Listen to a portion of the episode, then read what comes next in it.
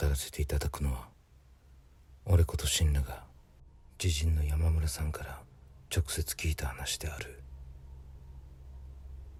彼は現在20代半ば過ぎまだまだ若い世代である。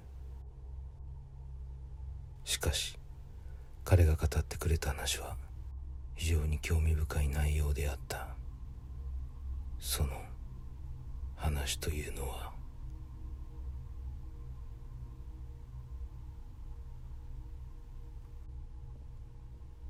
煙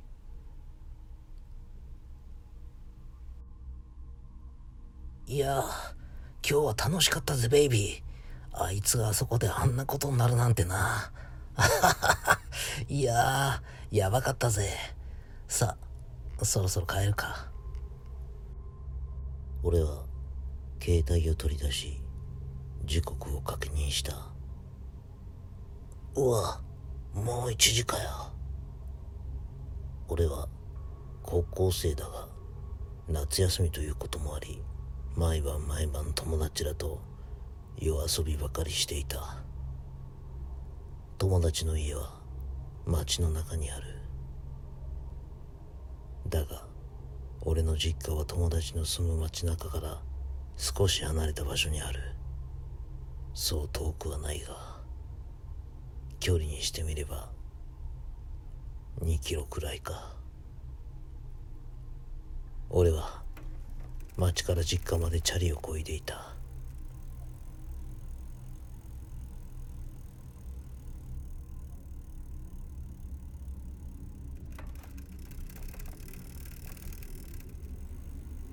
次第に街が遠ざかっていった。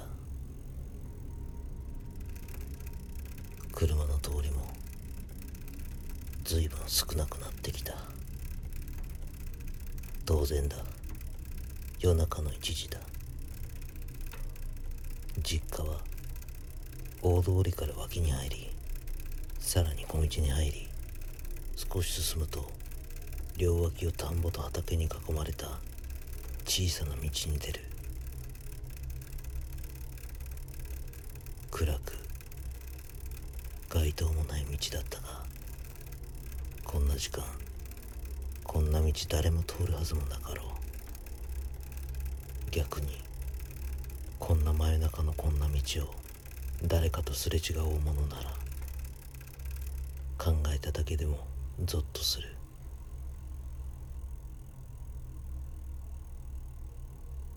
右は一面に広がる畑。左は限りなく続く田んぼ。その真ん中を俺は黙々と横切っているのだ。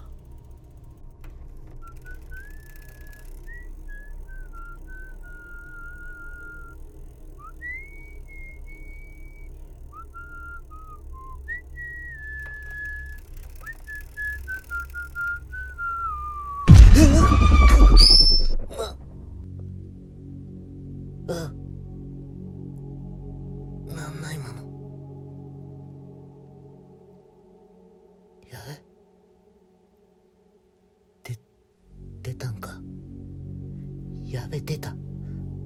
ああ俺は漕いでいたチャリを反転させ今来た道を猛ダッシュで引き返した。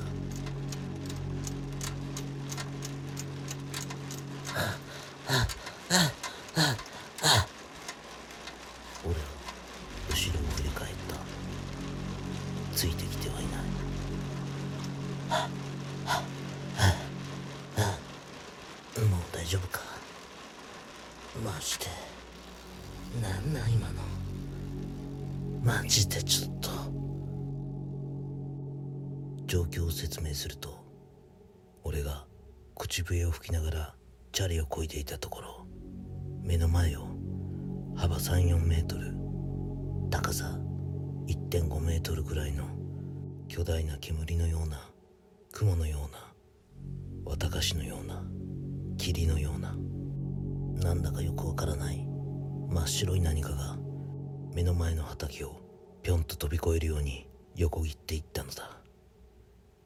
もしタイミング悪く俺があれに飲み込まれていたらどうなっていたんだろう。何はともあれかなり遠回りになるが家に帰らねば。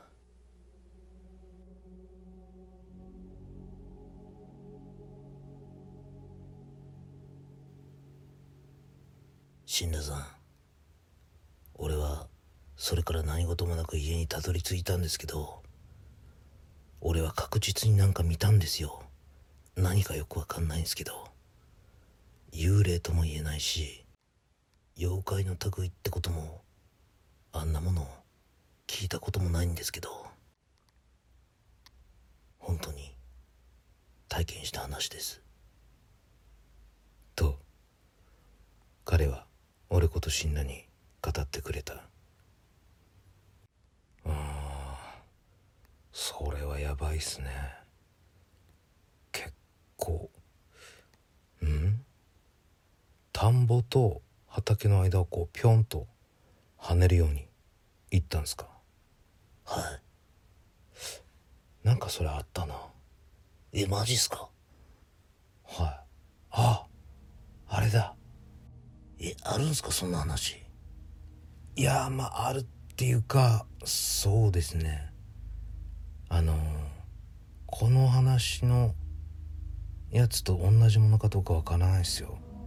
わかんないっすけどもけどはい。山村さんがそれを見たっていう時期って今から10年ぐらい前って言ってましたよね。ああはい。正確にはわからないけど多分そのぐらいだと思います。うん2011年の3月11日東日本大震災。覚えてますよね？はい。時期的には山村さんがそれを見た時期と偶然重なりますね。その東日本大震災の津波の様子をヘリコプターから撮影した動画っていうのがあるんですよね。それ YouTube とかに上がってます今。今っていうか今も見れます。はい。なんかこう押し寄せる津波が田んぼとか畑をこう次々飲み込んでいく。まあちょっと悲惨な映像なんですけどその映像の中に妙なもんが映っとるっつって話題になった話があったの知りません？いや知らないですね。かなり上空から撮影してるんですけど白い物体がなんか田んぼとか畑をぴょんぴょんぴょんぴょんって跳ねるように移動したりかと思えば鳥のようにふわーっとこう飛び回ったりしてるそんな映像があるんですよ。マジっすか？でこれは一体何なんだと？いうことでちょっと盛り上がってたっていうかまあその書き込みとかコメントでですねそういうのがあったんですよ。当時ですねそれ僕も見たんですけど、まあ、それと中山村さんが見たっていうやつは似てますよね。ええマジっすか？それなんすかね？いやー場所的には山村さんが見たのは福岡県でしょう。あれは東北の震災ですからね。だいぶ離れてますね。だから同一じゃないかもしれないですね。ちょっと分かんないですけど。でも感動するっていうかほうと思うのは実際そのヘリコプターからの映像を俺が見た時に幽霊でもない虫でも鳥でもなんか説明がつかないんですよね。だからなんか加工されて作られた映像なのかなとか思ってたんですけど実際に白い車ぐらいの大きさの田んぼとか畑を飛び回る何かっていうのを山村さん見たんですね。はい。見ました。あ絶対間違いないです。やっぱあれは存在するもんなんですね。ああの見間違いとかじゃないですよ。なんかはわかんないですけど煙みたいな感じのものです。それが道をピョンってこう跳ねるように行ったんすよ。これマジです。うん。すごいですね。すごい話ですね。はい。興奮しますね。興奮しますね。俺はこの話を聞いた時その不可解な物体を即座に思い出した。だがこの物体の真実が明かされる日が来るとは今のところ到底考えにくいのだが